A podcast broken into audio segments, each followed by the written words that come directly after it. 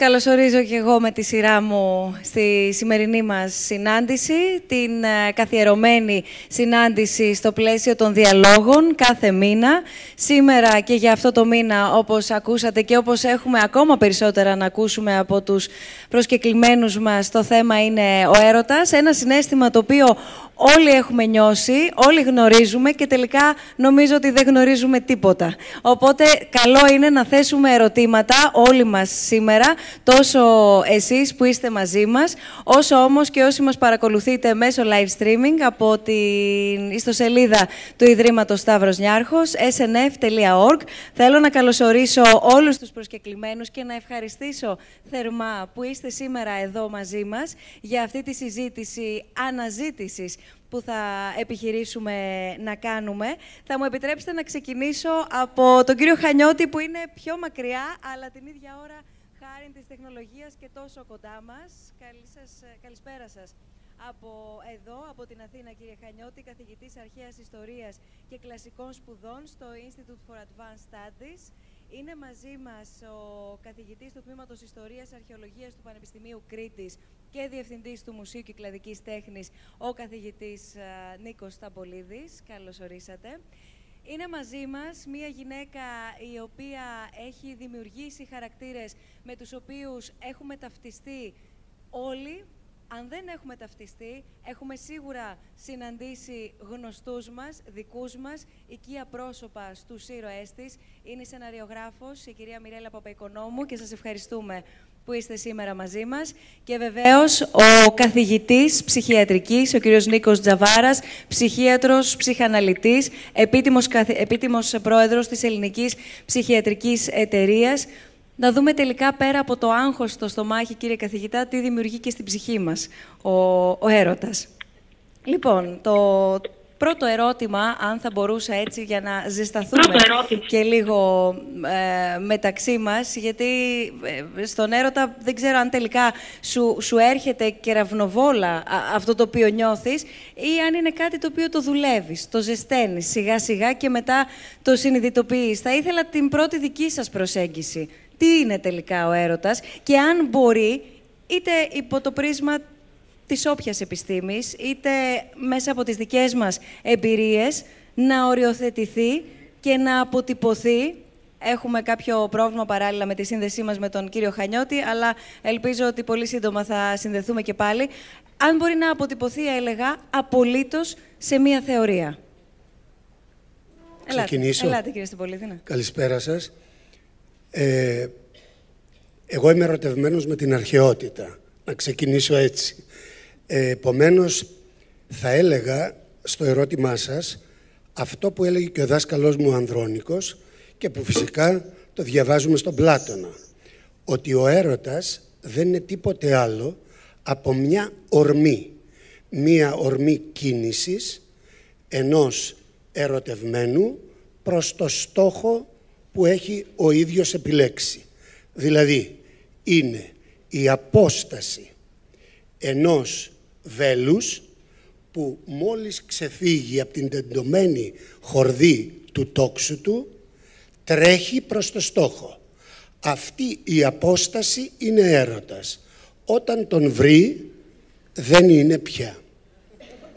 δηλαδή, δηλαδή, θέλω να πω, ε, θα μας το πει και ο Νίκος, ε, ουσιαστικά, κατά τη γνώμη μου, ο έρωτας είναι ορμή, είναι αέρας, είναι αυτό που σου δημιουργείται για ένα πρόσωπο ή ένα οποιοδήποτε αντικείμενο πόθου, να το πω έτσι, χωρίς αμοιβαιότητα, δεν είναι απαραίτητα το αντικείμενο του πόθου να ε, ανταποκριθεί, έτσι, και υπ' αυτήν την έννοια ε, ο έρωτας ε, για μένα και για τους νευροψυχολόγους θα μας τα πει εδώ ο κύριος Τζαβάρας μπορεί να διαρκεί από δύο έως τρία δευτερόλεπτα μέχρι το πολύ δύο-τρία χρόνια.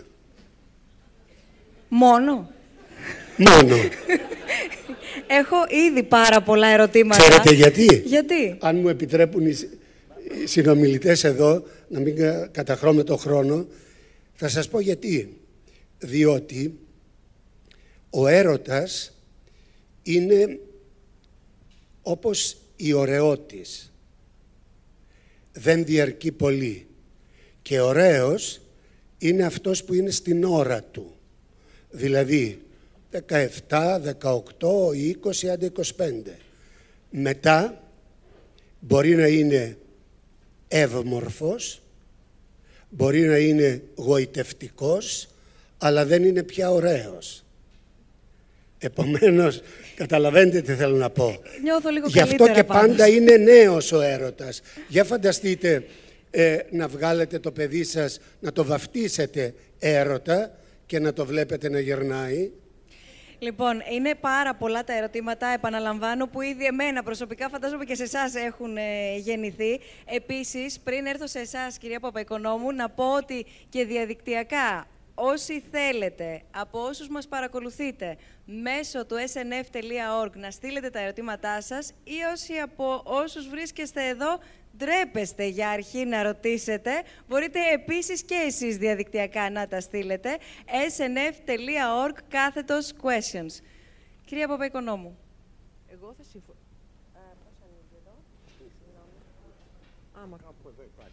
Σας ακούμε. Θα συμφωνήσω μαζί σας για τον έρωτα από, που ξεκινάει από τον άνθρωπο και αυτό το βέλος προς τον άνθρωπο. Δεν θα συμφωνήσω, για τη διάρκεια εννοώ, δεν θα συμφωνήσω για τον έρωτα για την τέχνη, για τη φύση, για τη θάλασσα. Αυτό μπορεί να έχει πολύ μεγαλύτερη διάρκεια. Συμφωνείτε; Ναι. Ε, ε αυτό σίγουρα. Γιατί δεν δε γερνάνε όπως γερνάνε οι άνθρωποι. Και επίσης νομίζω ότι υπάρχει πάντοτε και η εξαίρεση σε όλα αυτά ε, ας πούμε ο γεροντοέρωτας. Προσέξτε, ο γεροντοέρωτας είναι για το αντικείμενο του πόθου προφανώς ή τις περισσότερες φορές για ένα νεαρότερο άτομο και δεν ξέρω οι ερωτοχτυπημένοι γέροντες ε, πόσο το αντέχουν. Είναι Η αλήθεια είναι ότι είναι αρκετά επικίνδυνο, ε, αλλά πάρα πολύ σύνηθες. Ε, νομίζω ότι είναι λίγο πριν νιώσει ο άνθρωπος ότι έχει γεράσει και ότι βαίνει, κάνει τα τελευταία του βήματα.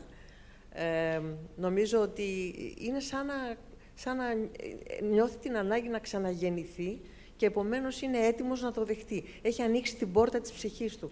είναι συμφωνώ. Αυτό. Ξέρετε γιατί, ε, αν το ερμηνεύω τουλάχιστον σωστά, διότι έχοντας όλη την εμπειρία της ζωής, καταλαβαίνει τι είναι αυτό που του φεύγει, έτσι, η ίδια η ζωή. Ο έρωτας είναι ζωή, είναι κίνηση, αυτό σημαίνει. Και γι' αυτό έχει και φτερά, ενώ ως προς την ναι. προσωποποιημένη μορφή του. Ε, μην ξεχνάμε ότι είναι, κατά τον Αριστοφάνη, γιος ε, της νύχτας και του ανέμου. Έτσι. Ναι. Είναι άνεμος ο ίδιος, σε κατακλείζει από παντού. Ε, εγώ πολλές φορές λέω ότι αγαπώ πολύ τη θάλασσα γιατί είναι το καλύτερο θηλυκό με την έννοια βάζεις τα χέρια στη μύτη και βυθίζεσαι μέσα και σε αγκαλιάζει με χιλιάδες χέρια, όχι μόνο με δύο. Τι ωραίο που είναι αυτό που λέτε. Είναι πάρα πολύ ωραίο. Ε, πάντως, ε, Ας ξεκινήσουμε από το ότι εγώ πιστεύω ότι είναι το χάπι για την αθανασία, δηλαδή για την αθανασία της ψυχής. Ο, στη διάρκεια που ένας άνθρωπος είναι ερωτευμένος, ε, ζει, είναι ζωντανός, νιώθει πάρα πολύ ζωντανός με όλα τα συμπαρομαρτούντα, δηλαδή και όλα αυτά τα οποία υφίσταται.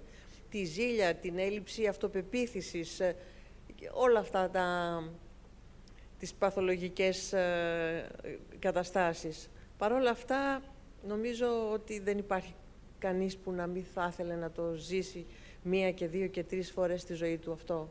Θα το έλεγα αλλιώς. Αλίμονος στον άνθρωπο που δεν το έχει ζήσει. Που δεν το έχει ζήσει επίσης, βέβαια. Κύριε Τζαβάρα.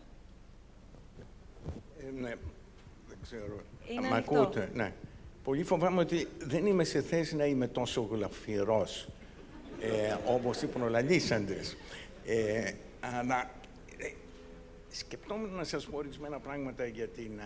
Αν μπορείτε λίγο ναι, το μικρόφωνο. σκεπτόμουν να, να σας πω ορισμένα πράγματα για την πρώτη, την αρχική ερωτική σύνδεση, τον πρώτο ερωτικό δεσμό στην ιστορία του ατόμου που είναι ανάμεσα στον νεογέννητο και στη μητέρα.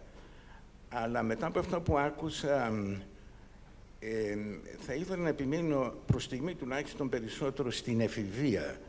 Γιατί ε, στην εφηβεία ε, λαμβάνουν χώρα πολλά πράγματα, καμιά φορά και αντιφατικά μεταξύ τους. Ας ε, υπογραμμίσω αυτή την φυσιολογική, όπως την αποκαλεί ο Φρόιτ, σχάση του έρωτα στη διάρκεια της εφηβείας.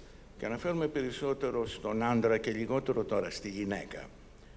Ε, ο έφηβος ε, ε, διχοτομεί τα αντικείμενα του έρωτα σε δύο κατηγορίες. Από τη μια πλευρά υπάρχει η περίφημη μαντόνα, ε, εκείνο το πρόσωπο το οποίο κανένας ε, ερωτικά, σεξουαλικά δεν θέλει να το αγγίξει.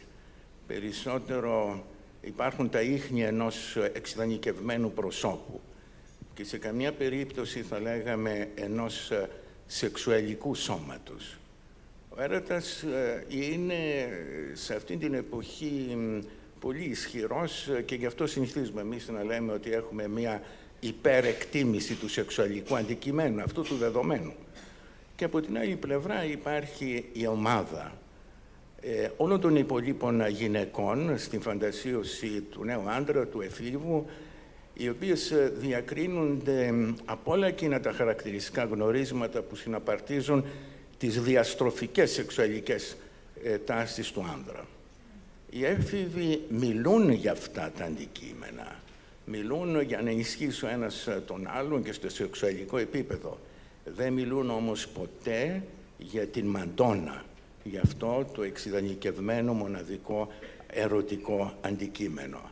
Το οποίο δυστυχώς κάποτε θα εγκαταλειφθεί και ε, στην πορεία των πραγμάτων ε, ο αγαπητός Άγγελος πολύ ωραία παρουσίασε ε, την φθορά του έρωτα, η οποία αντικαθίσταται από μια ουσιαστικότερη, θα λέγαμε, αγάπη. Κάπως εδώ πρέπει κανένας σε αυτήν τη διάκριση να την κάνει. Προηγουμένως συζητώντας ε, ε, με τον Άγγελο αναφέρθηκα στην προβληματική του θανάτου και του έρωτα, όπως συναντούμε στον Καβάφη, όπου όλοι πεθαίνουν πάρα πολύ νέοι, πολύ ωραίοι οι πάντες και έχουν αγαπηθεί υποτίθεται παράφορα. Και ο Καβάφης κάνει κάτι το περίεργο σε αυτήν την υπέροχη τέχνη, ότι ποτέ δεν περιγράφει με μεγάλη ακρίβεια τις διαδρομές, τους βίους των ανδρών που πεθαίνουν τόσο νέοι. Είναι ε, αντικείμενα πόθου, πάθους, αλλά και αντικείμενα μιας τεράστιας ομορφιάς, μιας τεράστιας, ε, θα έλεγα, σημασίας για τον ε, ερωτικό σύντροφο.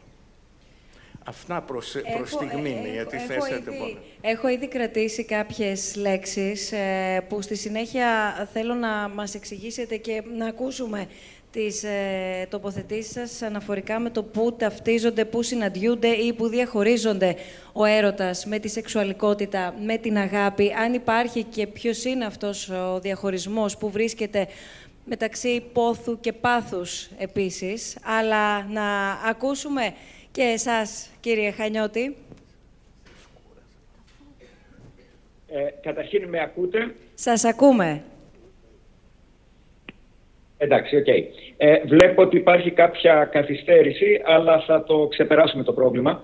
Ε, νομίζω ότι βρίσκομαι στη σημερινή συνάθροιση, όχι σαν θύμα ή θήτης του έρωτα, αλλά σαν ιστορικός ο οποίος έχει μελετήσει το συναίσθημα στην αρχαιότητα.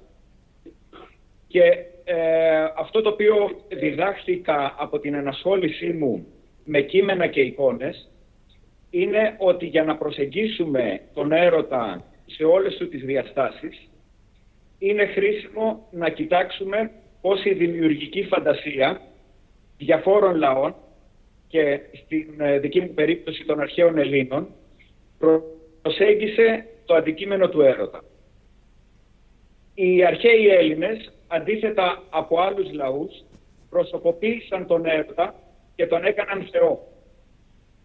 Ο έρωτας, ο φτερωτός Θεός με το τόξο, δεν είναι, μία, ε, δεν είναι ο Θεός του έρωτα, ο ίδιος ο έρωτας είναι Θεός και όπως εικονίζεται με το τόξο να ρίχνει τα βέλη του, δείχνει ένα ουσιαστικό στοιχείο του έρωτα και αυτό είναι ότι ο έρωτας έχει πάντοτε συγκεκριμένο αντικείμενο και συγκεκριμένο στόχο. Υπάρχουν συναισθήματα που μπορεί να είναι αφηρημένα. Μπορεί να αισθάνομαι γενικά αγάπη, να με πλημμυρίζει αγάπη. Μπορεί να αισθάνομαι χαρά και να μην μπορώ να προσδιορίσω την αιτία της χαράς. Μπορεί να αισθάνομαι οργή γενικά.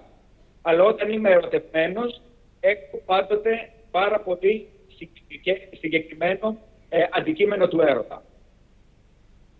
Αυτό είναι το ένα στοιχείο το οποίο βλέπουμε από τις παραστάσεις του έρωτα στην αρχαία τέχνη.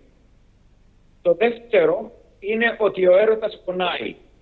Ο έρωτας είναι ένας πολεμιστής που ρίχνει τα βέλη του και τα βέλη του τσούζουν. Μας δημιουργούν καψίματα. Υπάρχει έκφραση καψούρης, καψουροτράγουδο. Ο έρωτας είναι κάτι το οποίο το αισθανόμαστε στο σώμα μας. Είναι κάτι πάρα πολύ φυσικό. Έχει ε, εκδηλώσεις τις οποίες μπορούμε να δούμε. Είναι πολύ ενδιαφέρον ότι αρχαίες ιστορίες σχετικά με τον έρωτα ασχολούνται με την παθολογία του έρωτα. Ένας διάσημος γιατρός της αρχαιότητας, ο Ερασίστρατος, ο οποίος είναι και ο πρώτος που διαπίστωσε τις λειτουργίες της καρδιάς, ήταν εκείνος ο οποίος αναγνώρισε από τα εξωτερικά συμπτώματα του νεαρού Νίκη Πατικόκου το γεγονός ότι ήταν ερωτευμένος και τα συμπτώματα τα περιγράφει όπως θα περιέγραφε με οποιαδήποτε αρρώστια, παραδείγματος χάρη την ομονία. Ο αντίοχος είναι χλωμός, πάει άτακτα η καρδιά του, πότε κοκκινίζει και πότε χάνει την ομιλία του. Είναι μια περιγραφή σαν ο έρωτας να έχει προκαλέσει μια παθολογία, σαν ο έρωτας να είναι μια αρρώστια. Και το τρίτο το οποίο ε, μαθαίνει κανένας μελετώντας τα αρχαία κείμενα είναι η συνέπεια την οποία έχει ο έρωτας στον άνθρωπο στο να οδηγεί σε μια απόλυτη αφοσίωση. Μια συνηθισμένη μεταφορά που χρησιμοποιείται για τον έρωτα είναι ότι ο έρωτας είναι δουλεία. Ο ερωτευμένος είναι απόλυτα αφοσιωμένος, αρατωμένος στο ε, αντικείμενο του πόθου και αυτό ε, σχετίζεται επίσης με την αντίληψη του έρωτα σαν μια εξωτερική δύναμη, η οποία δεν γεννιέται μέσα μας, στην αρχαία αντίληψη, αλλά έρχεται από έξω, είναι μια, ένας κατακτητής, είναι μια δύναμη η οποία μας κατακτά, μας καταλαμβάνει και γι' αυτό το λόγο επηρεάζει τη συμπεριφορά μας και επηρεάζει και την νόηση. Θα σταματήσω εδώ ε, για να μην ε, ακρηγορώ. Νομίζω ότι και αυτά τα λίγα τα οποία έστειξα είναι αρκετά για να τροφοδοτήσω μια συζήτηση. Εγώ θα πρότεινα πριν ε, συνεχίσουμε τη συζήτησή μας να ρωτήσουμε και άλλο κόσμο τι είναι ο έρωτας, γιατί έχουμε ρωτήσει αρκετούς από εσάς, από εμάς, όπως έχει ήδη υποθεί αρκετές φορές Όλοι έχουμε ερωτευτεί, όλοι έχουμε νιώσει αυτό το συνέστημα που προσπαθούμε να, να προσδιορίσουμε. Στη συνέχεια επίσης θα έχουμε και ε, φωτογραφικό υλικό ε, αρχαιολογικών διαφανειών ουσιαστικά που θα δούμε και τις αναφορές και το πώς αποτυπώνεται ο έρωτας στην, ε, στη, στη, στην πορεία ουσιαστικά του, του ανθρώπου πρέπει να, να πούμε ότι ε, ενδεχομένως μέρος αυτού του, του υλικού να είναι ακατάλληλο για, για ανηλίκους. Πριν προχωρήσουμε, ελάτε όμως να παρακολουθήσουμε όλοι μαζί τι απαντήσεις δίνουμε και ας ρωτήσουμε και ο καθένας μέσα του το, τον εαυτό μας στην ερώτηση τι είναι τελικά ο έρωτας.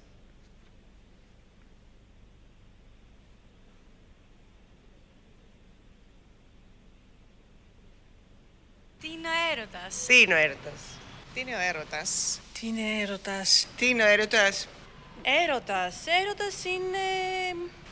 Τι εννοείται; Ο έρωτας. Τι είναι; Ο έρωτας. Δεν ξέρω. Τι είναι ο έρωτας, περνάει και φεύγει σαν τον...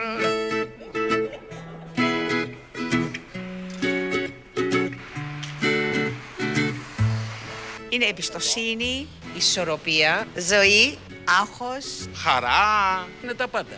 όλα ένα εκατομμύρια. Ένα δυνατό συνέστημα.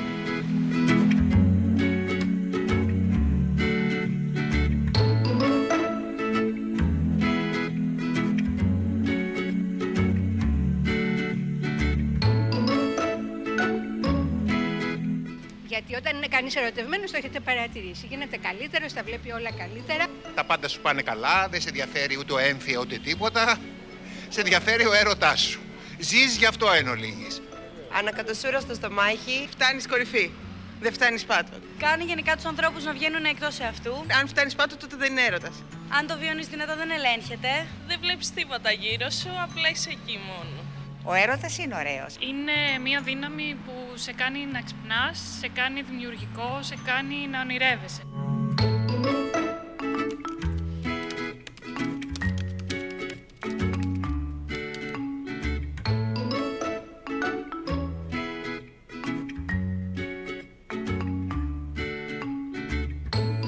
Ο έρωτας είναι κάτι πάρα πολύ δύσκολο στις μέρες μας. Υπάρχει τρομερή έτσι, έλλειψη εμπιστοσύνης. Στην εποχή μας ο έρωτας είναι το μόνο πράγμα στην Ελλάδα τουλάχιστον το οποίο υπάρχει, γιατί όλα τα άλλα είναι μαύρα ψυχρά και ανάποδα. Είμαι δασκάλα σε κάμπ. Μέσα σε ένα κάμπ με μετανάστες, ο έρωτας υπάρχει, αλλά με μεγάλο, φο- με μεγάλο φόβο και δισταγμό. Αλλά υπάρχει κρυφά. Και ίσως είναι και αυτό γλυκό. Έρωτα μου αγιάτρευτε και καημέ μου μεγάλε. Έρωτας είναι αυτό που λείπει από όλους μας. Όταν το είχαμε δεν το εκτιμούσαμε. Τώρα που το χάσαμε το ψάχνουμε. Αλλά είναι αργά. Πάντα ερωτευμένος είμαι. Ωραία. Θες να δεις και τη γυναίκα μου, έλα να τη δεις. Ναι, θέλω. Έλα. Η γυναίκα μου κι εγώ. Την έχετε πάντα μαζί. Πείτε Τη, λίγο. τη γυναίκα μου. Φωτογραφία τη γυναίκα. Βεβαίως. Βεβαίως. Και είστε ερωτευμένος μετά από 40 χρόνια. Φουλ. Είμαστε Μα τι ζευγάρι ζευγάρι 50 είμαστε, χρόνια. παιδί μου. 50 50 χρόνια. Εδώ είναι η μαγιά που λέει ο λόγος. Με την Ατάσα είμαστε 44 χρόνια. 50 χρόνια. 51. Ήρθε στο ταχυδρομείο, παιδί μου, ήμουν στον Πειραιά, εγώ γρηγορότερα. Μία, δύο, τρεις εκεί, πιάσαμε κοβέντα και έτσι γνωριστήκαμε. Είναι το πάνω στη ζωή μας ο έρωτας. Χωρίς έρωτα δεν μπορούμε να ζήσουμε. Για να ζήσουμε τώρα 50 χρόνια παντρεμένοι, που πρέπει να έχεις και υπομονή. Υπομονή, υπομονή και αλληλοεκτίμηση. Υπομονή και υποχώρηση ο ένας, υποχώρηση ο άλλος. Πρέπει να υπάρχει κατανόηση και σεβασμός. Εγώ πιστεύω ότι τον έρωτα μπορεί να το βρίσκεις στη φιλία. Εμένα ο ερωτάς μου είναι αυτός, ο σκύλος μου. Ο έρωτας μπορεί να είναι για κάποιο αντικείμενο που δεν έχει ζωή και να του δώσεις εσύ ζωή μέσα από τα συναισθήματά σου. Ενώνει μητέρα με παιδί, ενώνει τα πάντα. Ο έρωτας είναι τα πάντα. Τι άλλο να σας πω; Τον έχετε βιώσει αρκετές δυνατόν. Είναι ναυτικός ήμουνα. Είναι δυνατόν να μην τον έχω. Πολλά συναισθήματα μαζί. Βασικά δεν μπορείς να περιγράψεις τον έρωτα; Νομίζω είναι λίγο πριν την αγάπη, γιατί είναι αυτό που λένε ότι είναι ερωτευμένος με κάποιον. Δεν τον αγαπάει ακόμη, είναι ενθουσιασμός. Χωρίς έρωτα δεν συμβαίνει τίποτα, ούτε δημιουργία ούτε τίποτα. Έρωτας είναι μία στιγμιαία χημεία. Ανάμεσα σε ανθρώπους. Δεν μας μοιάζει τι ανθρώπους. Να σέβεσαι τον άλλον, να θαυμάζεις τον άλλον, να τον υποστηρίζεις, να τον αποδέχεσαι. Ο Πλάτωνας τα έχει πει όλα. Δεν χρειάζεται να πούμε τίποτα άλλο περισσότερο από ό,τι έχει πει ο Πλάτωνας σε πολύ λίγες λέξεις. Ο έρωτας αρχίζει από τα απλά πράγματα, τα απτά, τα φυσικά, για να καταλήξει στον έρωτα του αγαθού, της ιδέας του αγαθού.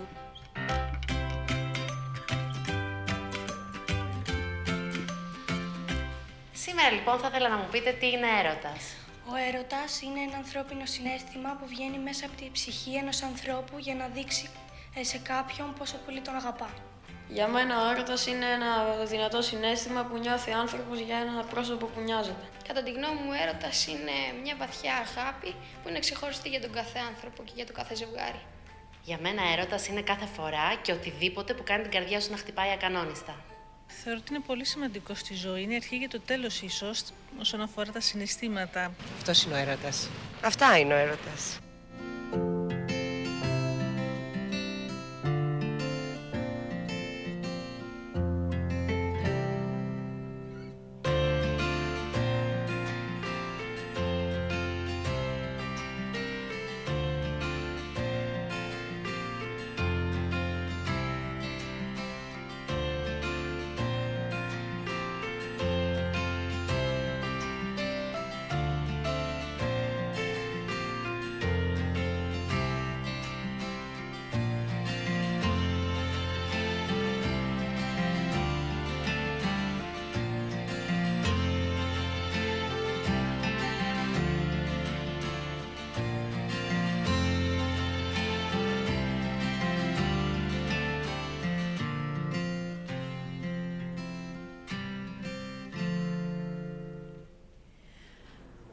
Μεταξύ όλων α, όσων υπόθηκαν, έχω κρατήσει ότι πέρα από όλη αυτή την ανακατοσούρα, συμφωνούμε όλοι σε αυτό νομίζω και τη δυσκολία στο να το προσδιορίσουμε, στο τι είναι έρωτας, έχω κρατήσει ότι μπορεί ο έρωτας να μην είναι μόνο προς έναν άνθρωπο, αλλά να είναι ακόμα και προς ένα αντικείμενο, το οποίο του οποίου δίνουμε ζωή μέσα από τα συναισθήματά μας.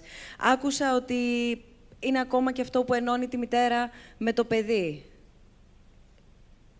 τελικά, ε, καθώς επίσης το ότι μπορεί να σε φτάσει στην κορυφή ή μπορεί να σε φτάσει στον πάτο και να γίνει αυτοκαταστροφικός, να τα πάρουμε λίγο από την αρχή για να επανέλθουμε στο, στο, ε, στο ερώτημα του κατά πόσο συνδέεται ή όχι ο έρωτας με την υπομονή που πολλές φορές ακούσαμε, με το σεβασμό που πολλές φορές ακούσαμε. Είναι ο έρωτας αγάπη; Είναι ο έρωτας αγάπη και σεξουαλικότητα μαζί είναι, τρία διαφορε... είναι τρεις διαφορετικές συνθήκες που συνυπάρχουν απαραίτητα; Ποια ακριβώς η σύνδεση ή όχι μεταξύ τους;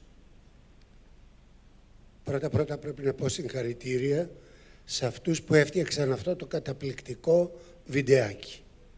Πραγματικά είναι τρυφερό, είναι όλα μαζί ο έρωτας, τίποτα από αυτά και κάτι περισσότερο από αυτά. Αυτό είναι το πρώτο σχόλιο. Μπράβο σας. Ε, αν υπάρχει εικόνα 9, υπάρχει; Μήπως μπορούμε να τη βρούμε από εδώ;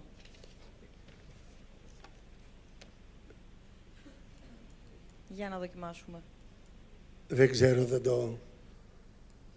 Που πρέπει να κοιτάζει. Λοιπόν. Εδώ. Επειδή είπατε για την μητέρα και το παιδί, ο κύριος Τζαβάρας έχει πολλά να μας πει εδώ, βλέπετε ότι ο ίδιος ο έρωτας γαλακτοτροφεί. Δηλαδή, ο μαστός της μάνας του, πέρα από το ότι υπάρχει ε, στη μήτρα ήδη της μητέρας του κτλ, ο ίδιος έχει αυτή τη σχέση με το γυναικείο σώμα που τον έπλασε και από το οποίο αντλεί τη δύναμη παρόλο που αυτός κοσμογονικά είναι μία από τις τρεις μεγάλες οντότητες το χάος, τη γη και τον έρωτα που δεν γεννήθηκαν. Είναι αγέννητες, προϋπάρχουν της γέννησης. Και αυτό είναι πάρα πολύ ουσιαστικό για να καταλάβουμε ότι ο έρωτας ουσιαστικά είναι μια ενοποιητική δύναμη. Αυτή που ενώνει ένα ζευγάρι, θεϊκό, ανθρώπινο, ε, οποιοδήποτε άλλο, ακόμη και ένα ζευγάρι, όπως είπατε πριν, ενός ερωτευμένου προς ένα αντικείμενο. Το αντικείμενο μπορεί να είναι ένα άγαλμα.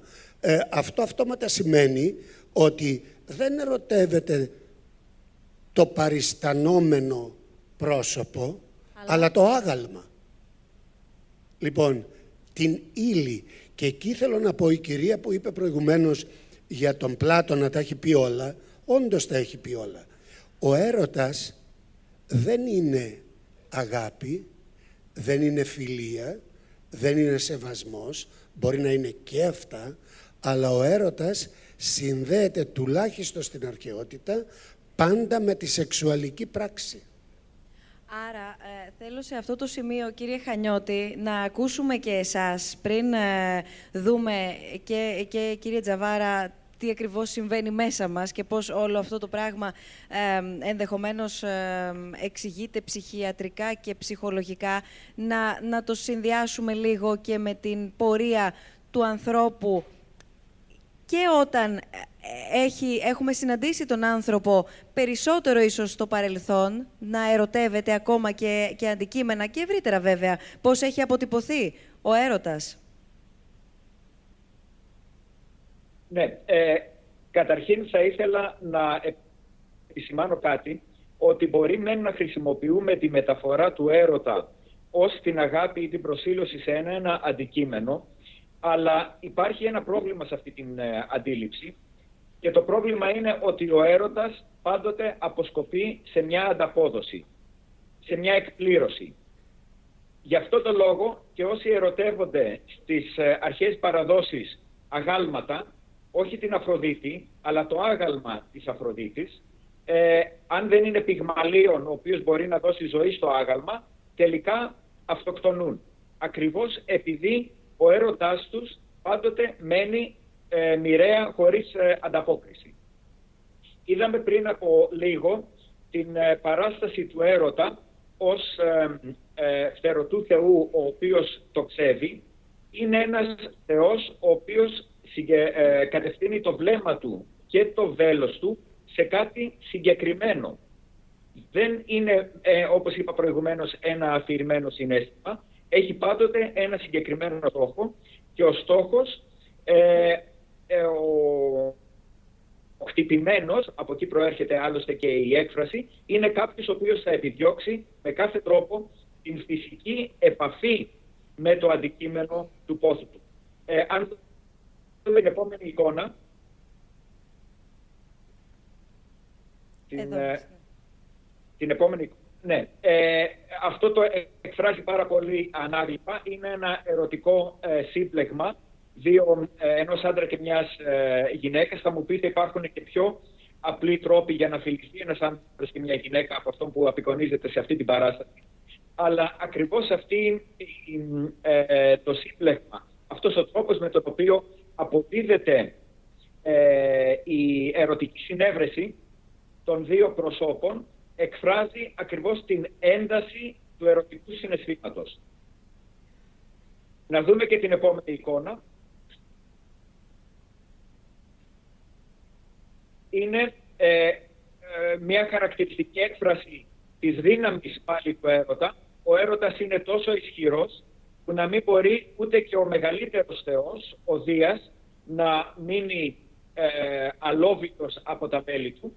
Αυτό που έχει ενδιαφέρον σε αυτή την παράσταση και δείχνει και την αντίληψη των αρχαίων Ελλήνων για τον έρωτα ως μια εξωτερική δύναμη, είναι ότι βλέπουμε τον έρωτα να σπρώχνει τον Δία που έχει μεταμορφωθεί ε, σε κύκνο για να ε, προσεγγίσει ερωτικά την ε, Λίζα, η οποία έχει ε, στρέψει το κεφάλι της προς τα πίσω, φαίνεται να το απολαμβάνει, δεν βιάζεται. Αν δείτε τα χέρια της, δεν έχουν την στάση της γυναίκα η οποία θέλει να σπρώξει μακριά εκείνον ο οποίος την πλησιάζει, αλλά εδώ έχουμε δηλαδή μια εικόνα η οποία είναι ακατάλληλη για ανηλίκη ε, η Λίζα έχει βάλει τα χέρια της στο γεννητικό όργανο του Δία και τον βοηθάει και εκείνη για να εκπληρώσει τις, ε, ε, την αποστολή του. Αλλά το πιο χαρακτηριστικό εδώ είναι πραγματικά ο μικρός έρωτας, ο οποίος βρίσκεται φτερωτός πίσω από τον φτερωτό Θεό και τον σπρώχνει, του δίνει την όθηση και ακριβώς αυτό εκφράζει την αντίληψη των αρχαίων για τον έρωτα σαν μια εξωτερική δύναμη η οποία είναι ισχυρότερη από κάθε άλλη δύναμη. Αν ο Πλάτων επέλεξε τον έρωτα σαν μεταφορά για να αποδώσει την αγάπη προς το θείο, προς κάτι ανώτερο, το έκανε ακριβώς επειδή είναι τόση μεγάλη πίστη στη δύναμη του έρωτα. Άρα, αν, αν επιχειρούσαμε τώρα, κύριε Τζαβάρα, να, να, να βάλουμε όλα αυτά τα, τα στοιχεία τα οποία ανέφερε τόσο ο κύριος Σταμπολίδης όσο ο κύριος Χανιώτης, λαμβάνοντας υπόψη και τον απλό τρόπο που τα αντιλαμβανόμαστε και δίνουμε τις απαντήσεις όπως παρακολουθήσαμε νωρίτερα να απαντά ο κόσμος, τι μπορούμε να, να συμπεράνουμε και πού μπορούμε να καταλήξουμε για τη σχέση ή όχι, ξαναλέω, του έρωτα, της σεξουαλικότητας και της αγάπης. Είτε προς άνθρωπο, είτε προς αντικείμενο. Πρώτα απ' όλα να εκφράσω το θαυμασμό μου για την παραστατική δύναμη της αρχαίας ελληνικής σκέψης ε, και τέχνης. Ε, αυτές οι τρεις απεικονίσεις που είδαμε προηγουμένως καλύπτουν, έχω την εντύπωση, ένα πολύ μεγάλο μέρος της προβληματικής της αγάπης ε, και του έρωτα. Ε, εν τούτης, να κάνω μια παρατήρηση. Αυτό ίσως ε, που η αρχαία ελληνική τέχνη περιγράφει ως ε, μία επίθεση ερωτική προς την υποκειμενικότητα έξωθεν, ε, στην ψυχανάλυση περιγράφεται ως μία εκδήλωση του ασυνειδήτου. Και στο ασυνείδητο περιλαμβάνονται ορισμένα αρχαϊκότερα βιώματα του κάθε ατόμου. Ε, όπως αυτό που ήθελα προηγουμένως ε, να πω, η μεγάλη δύναμη που χαρακτηρίζει τη σχέση ανάμεσα στο νεογνώ και στη μητέρα. Η δύναμη αυτή είναι αρχικό-σεξουαλική. Το παιδί γυρεύει, όπως ε, προηγουμένως ε, ακούσαμε, τον μαστό της μητέρας για να κορέσει πρώτα απ' όλα την ενόρμηση, το ένστικτο της αυτοσυντήρησης.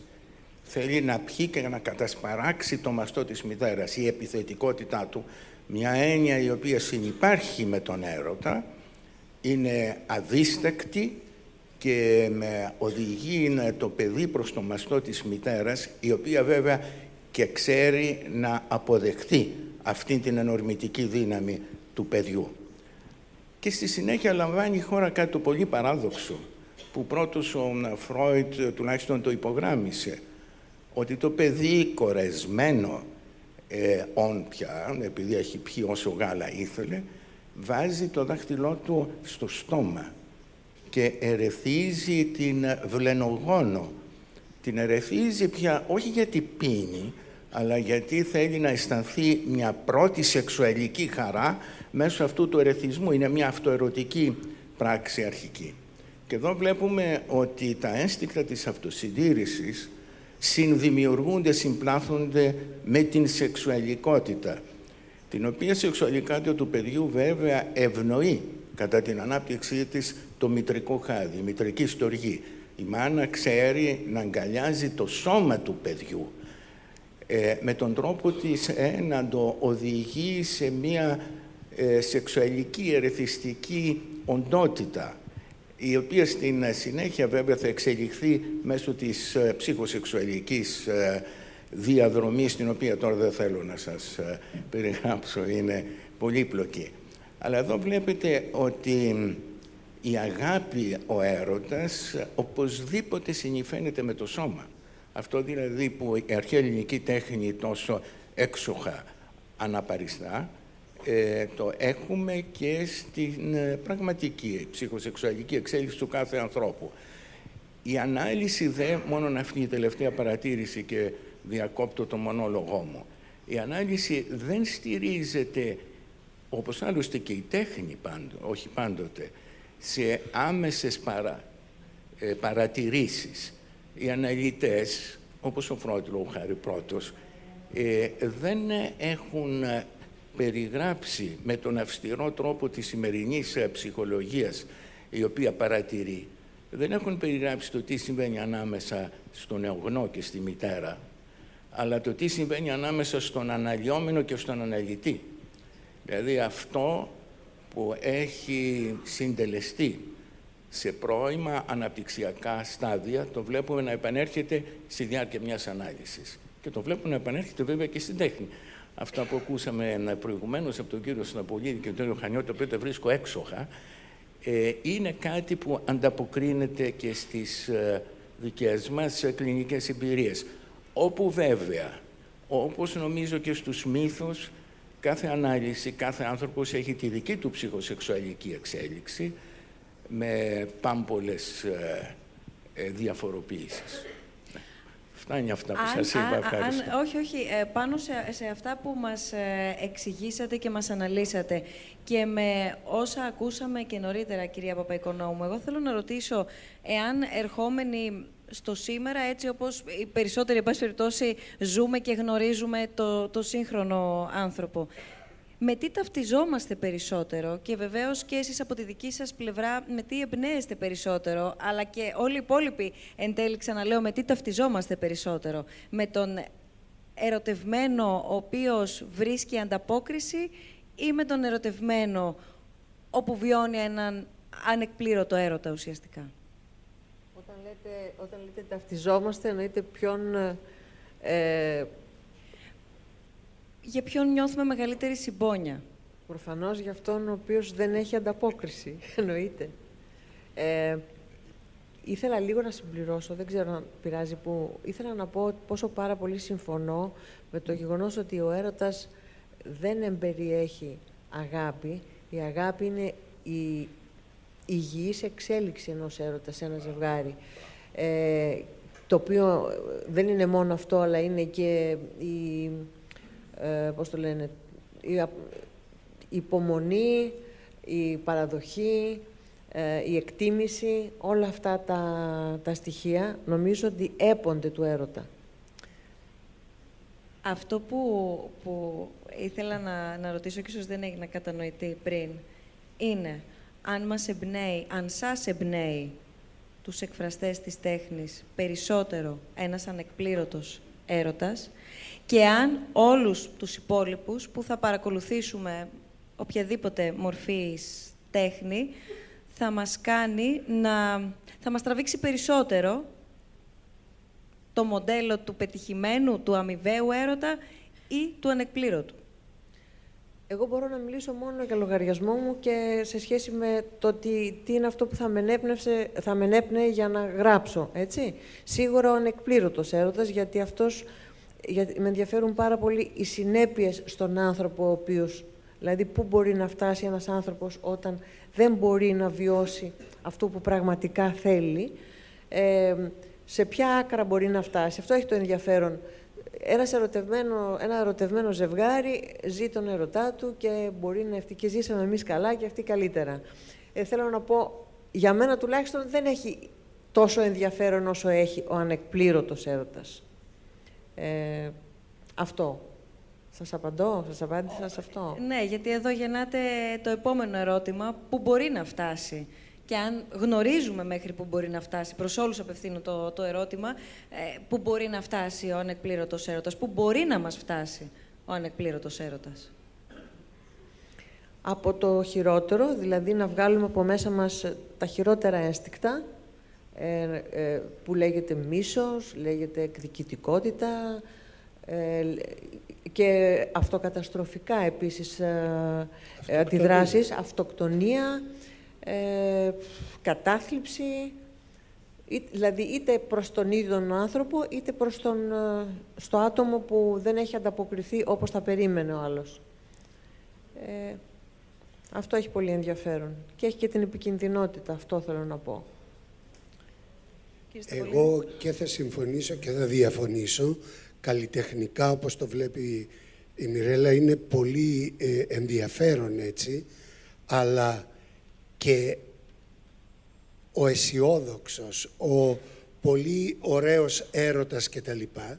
πρέπει να έρχεται ως έργο καλλιτεχνικό, είτε κινηματογραφικό είτε οτιδήποτε άλλο, ε, μουσικό ή ε, οικαστικό, γιατί ε, είναι και παράδειγμα. Είναι και παράδειγμα, δηλαδή, ενώ το άλλο είναι προς αποφυγή, ναι. έτσι, ε, το, αυτό που λέμε ο σπαρμένος, ο ανθόσπαρτος τέλος πάντων έρος, είναι και αυτό ένα παράδειγμα και κυρίως προς τους νέους. Και εγώ το βλέπω και σαν δάσκαλο, σαν καθηγητής, με τους φοιτητές και τις φοιτήτριες εκεί. Τους λέω πολλές φορές ότι προσέξτε ο έρωτας είναι ενθουσιασμός. Δηλαδή, εν και Θεός. Ο Θεός μπαίνει μέσα σας. Και αυτό έχει αυτόματη ε, ε, ενέργεια, επενέργεια αν θέλετε, με την εξής έννοια. Ο έρωτας είναι και μυρωδιά, είναι και αφή, είναι και όσφρηση. Δεν είναι μόνο το κινητό και το λάπτοπ με το οποίο ερωτευόμαστε σήμερα και αυτό ερωτευόμαστε στην ουσία. Είναι λάθος αυτό. Και επομένως ακόμη και το παράδειγμα ενός, πώς να το πω, βολικού, ε, με, με πολύ καλό τέλος έρωτα, είναι καλό ε, για, για, να το βλέπουν τουλάχιστον οι νέοι. Και το λέω αυτό γιατί ε, ο έρωτας είναι ο Θεός από όλους τους αρχαίους και τους νεότερους θεούς που έχει τα περισσότερα επίθετα. Τα περισσότερα επίθετα. Είναι αυρός, αυροπέδιλος, ε, πυρίδρομος, δηλαδή βρέχει φωτιά στη στράτα του. Αυτό σημαίνει πυρίδρομος. Είναι ε, φρενοπλόκος, σου, σου ταράζει το μυαλό. Έχει μια καταπληκτική έκφραση η, η Σαπφός στα ποίηματά της. Ο έρωτας λέει «Μου τίναξε τα μυαλά όπως ακριβώς ο ισχυρός βοριάς ρίχνει τα φύλλα της βελανιδιάς το χειμώνα, σε απογυμνώνει. Έχουμε δεχτεί ήδη ένα ερώτημα και απευθύνομαι και σε εσάς ε, κύριε Χανιώτη για να δούμε λίγο ε, το σήμερα αλλά και το τότε αν ο έρωτας είναι θέμα χημίας ή τύχης. Να δούμε πώς συνήθως τον αντιμετωπίζει και πού τον κατατάσσει ο άνθρωπος. Ε, πολύ ωραία ερώτηση και πολύ ωραίες οι παρατηρήσεις που έγιναν προηγουμένως. Ε, πριν φτάσω σε αυτό, ε, επιτρέψτε μου να κάνω ε, πολύ σύντομα μια-δυο παρατηρήσεις. Η μία σχετίζεται με τον τρόπο που αντιμετωπίζει η αρχαία τέχνη και η αρχαία λογοτεχνία τον έρωτα ε, και έρχομαι σε αυτό που είπε η κυρία Παπαϊκονόμου, δηλαδή για το ποιος έρωτας είναι εκείνος ο οποίος εμπνέει, ο ανεκπλήρωτος. Ε, φυσικά και ο ανεκπλήρωτος είναι που εμπνέει, διότι η καλή αρχαία λογοτεχνία και η καλή αρχαία τέχνη αποτελούν όχι μόνο έκφραση συναισθήματος, αποτελούν δοκίμια για το θέμα του συναισθήματος. Αποτελούν έκφραση σκέψης για το ποιες είναι οι συνέπειες του συναισθήματος. Γι' αυτόν τον λόγο η λογοτεχνία και η τέχνη δίνουν μεγάλη προσοχή στο θέμα του έρωτα, ο οποίος δεν, ε, είτε δεν ολοκληρώνεται, είτε δεν σχετίζεται με μια ισορροπημένη κατάσταση. Αυτό πάλι σχετίζεται με κάποια ιδιαίτερη ιδιότητα των συναισθημάτων. Τα συναισθήματα αποτελούν, ε, σύμφωνα με μια άποψη νευροβιολόγων του Τζότζε Φρεντού, παραδείγματος χάρη, μηχανισμούς άμυνας. Μηχανισμούς άμυνας και επιβίωσης. Χωρίς τον ολοκληρωμένο έρωτα, δεν υπάρχει επιβίωση του ανθρωπίνου είδου. Και γι' αυτόν τον λόγο ο ανεκτήρωτος έρωτας ο έρωτας ο οποίος κατά κάποιο τρόπο είναι αδικία, ο έρωτα ο οποίος δεν βρίσκει το στόχο του, όπως η άδικη κατάρα η οποία κυνηγάει το στόχο της και δεν το βρίσκει ποτέ, έτσι και ο έρωτας ο ανεκτήρωτο που κυνηγάει ένα στόχο και δεν το βρίσκει ποτέ, αποτελούν και ένα κίνδυνο για την κοινωνία, για τον άνθρωπο, αλλά και για την ε, βίωση του ανθρωπίνου είδου. Έρχομαι τώρα στο ερώτημα αν ο έρωτας είναι κοινία ή τύχη. Φυσικά πρέπει μάλλον να είναι και τα δύο ε, πάρα πολλές φορές ε, είναι, και το είδαμε αυτό και στο βιντεάκι ε, το οποίο προβάλλεται προηγουμένως και θέλω να συμφωνήσω ότι ήταν εξαιρετικό.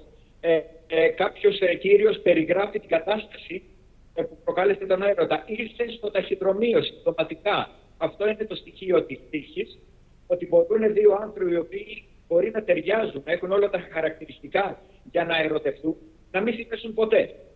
Αυτός είναι ο παράγοντας τύχης αλλά υπάρχει και ο παράγοντας της χημίας, διότι αν συμπέσουν, αλλά ε, δεν ταιριάζουν, πρόκειται να επενεργήσει η χημεία ώστε να υπάρχει ε, ε, ο έρωτας. Ε, θα ήθελα πάλι να επανέλθω σε αυτό το στοιχείο του ανεκπλήρωτου έρωτα. Είναι χαρακτηριστικό ότι πιο ενδιαφέροντες και πιο συγκλονιστικοί μύθοι της αρχαίας λογοτεχνίας που σχετίζονται με τον έρωτα είναι πάντοτε η τραγική είναι ο μύθος του Αχιλέα που ερωτεύεται μία γυναίκα στιγμή που τη σκοτώνει, η Περτεσίλια. Είναι ο έρωτας του νάρκη σου για τον ίδιο του τον εαυτό. Κοιτάζει την μορφή του ε, να καθρεφτίζεται σε μια, στην επιφάνεια του νερού και όποτε προσπαθεί να την αγγίξει, δηλαδή να έχει αυτή τη φυσική επαφή με το αντικείμενο του έρωτά του, αμέσως καταστρέφει την εικόνα του. Είναι αυτοί οι έρωτες οι οποίοι εμπνέουν και εμπνέουν διότι έχουν το διδακτικό στοιχείο, το στοιχείο ότι ο έρωτας, ο οποίος είναι ανεξέλεκτος, ανεπλήρωτο, συνιστά μια αδικία, είναι και ο έρωτας ο οποίος αποτελεί κίνδυνο και ο οποίος αποτελεί, και ο οποίος θα πρέπει κατά κάποιο τρόπο να ελεγχθεί. Κύριε Τζαβάρα, εν τέλει, μπορεί να προσδιοριστεί μέχρι πού μπορεί να μας φτάσει ή να το θέσω διαφορετικά, ξέρουμε ποια είναι τα όρια μας, ο ανεκπλήρωτος έρωτας. Αν γεννηθεί το μίσος, αν αρχίσουν τα αυτοκαταστροφικά συναισθήματα, αναφερθήκαν ε, και νωρίτερα Είστε, αυτό έχει μια ιστορία. Ε, σας είπα προηγουμένως κάτι για τη σχέση ε, νεογνού και ε, μητέρας. Μια σχέση που μπορούμε να την παρακολουθήσουμε βέβαια και μετά, ε, στην ειδipόδια φάση όπως ε, συνηθίζουμε να την αποκαλούμε, ε, ή στην εφηβεία. Ήδη η σχέση μητέρας και παιδιού διακαθορίζεται και από ένα τεράστιο μίσος και από μια τεράστια επιθετικότητα η οποία παραπέμπει στις πρώτες απογοητεύσεις ε, του παιδιού. Όταν δηλαδή η μητέρα για πολλαπλούς λόγους δεν είναι σε θέση να ανταποκριθεί ε, στις ανάγκες του παιδιού, γιατί η ίδια είτε επιλέγει τον αντίπαλο εραστή τον πατέρα, είτε είναι υποχρεωμένη να ανταποκριθεί σε άλλα καθημερινά της καθήκοντα, το παιδί παραμένει εκτεθειμένο σε μια φοβερή ναρκισιστική απογοήτευση που οδηγεί στην πρώτη έκφραση της μεγάλης καταστροφικής και αυτοκαταστροφικής επιθετικότητας. Όσο και παράξενο να ακούγεται αυτό, είναι μια ουσιαστική αλήθεια. Στην πάροδο του χρόνου, το παιδί θα αντιληφθεί πως αυτό που έχει προκύψει ως πόλωση ανάμεσα στα καλά στοιχεία της μητέρας και στα κακά, θα μπορέσει να οργανωθεί σε μία περισσότερο συνθετική εικόνα, να καταλάβει δηλαδή με την πάροδο του χρόνου ότι μπορεί να αγαπήσει τη μητέρα μολονότι παραμένει και μία κακή μάγισσα. Αυτό είναι μια διαδικασία πολύπλοκη την ε, οποία βέβαια κάθε αναλυτής την αναπτύσσει με διαφορετικούς τρόπους. Αλλά δείχνει όμως ε, την πρωταρχική αυτή σχέση ανάμεσα στην επιθετικότητα, στον αρκισισμό και στην αγάπη. Ε, κάτι που αργότερα ε, στον άνθρωπο θα επανεμφανιστεί ε, ποικιλοτρόπως. Ακούσαμε προηγουμένως την κυρία Παπαϊκονόμου εδώ να μας εκθέτει πράγματι με μεγάλη σαφήνεια την πολλαπλότητα των ε, ερωτικών ε, εκφάνσεων. Μου επιτρέψτε στο σημείο αυτό μάλιστα να κάνω ένα άλμα και ε, θα ήθελα να ακούσω και τις δικές σας παρατηρήσεις. Ε, σε όλη τη τέχνη, σε όλες τις λογοτεχνίες του κόσμου, παρουσιάζεται μια σύζευξη ανάμεσα στην καταστροφή, στον έρωτα και στο θάνατο. Και δεν είναι τυχαίο ότι ορισμένοι συνάδελφοί μου μιλούν για την ενόρμηση του θανάτου σαν κάτι που συναποτελεί ένα αμάλγαμα με τον έρωτα. Κάτι το αναπότρεπτο. Δεν συμφωνούν όλοι οι συνάδελφοί μου με αυτή την άποψη ότι υπάρχει δηλαδή μια ορμή προς το θάνατο, ουσιαστική, τελική, η οποία συνοδεύει τον έρωτα και τις πολλαπλές του απογοητεύσεις ότι το άτομο πάντοτε είναι εκτεθειμένο σε διαρκείς απογοητεύσεις ναρκιστικού τύπου που οφείλονται στον εσωτερικό του κόσμο αλλά και στις διανθρώπινες σχέσεις. Αλλά αυτό το αφήνω, θέλω να ακούσω και τις απόψεις ε, ε, των άλλων. Σας ακούμε. Πάνω στο θέμα που έθεσε ο κύριος Τζαβάρας. Κοιτάξτε, ε, εάν συνδέσουμε τον έρωτα με τη σεξουαλικότητα, κάθε διαδρομή της ενέργειας του έρωτα ε, ενός άντρα προς μία γυναίκα έχει ένα και μοναδικό στόχο, το είπε και ο Άγγελος πριν, την επιβίωση του ανθρώπινου γένους. Αυτό όμως γίνεται άπαξ Ενώ όλες οι άλλες συνευρέσεις είναι θάνατος. Το σπέρμα πεθαίνει. Είτε στον κόλπο της γυναίκας είτε κάπου αλλού.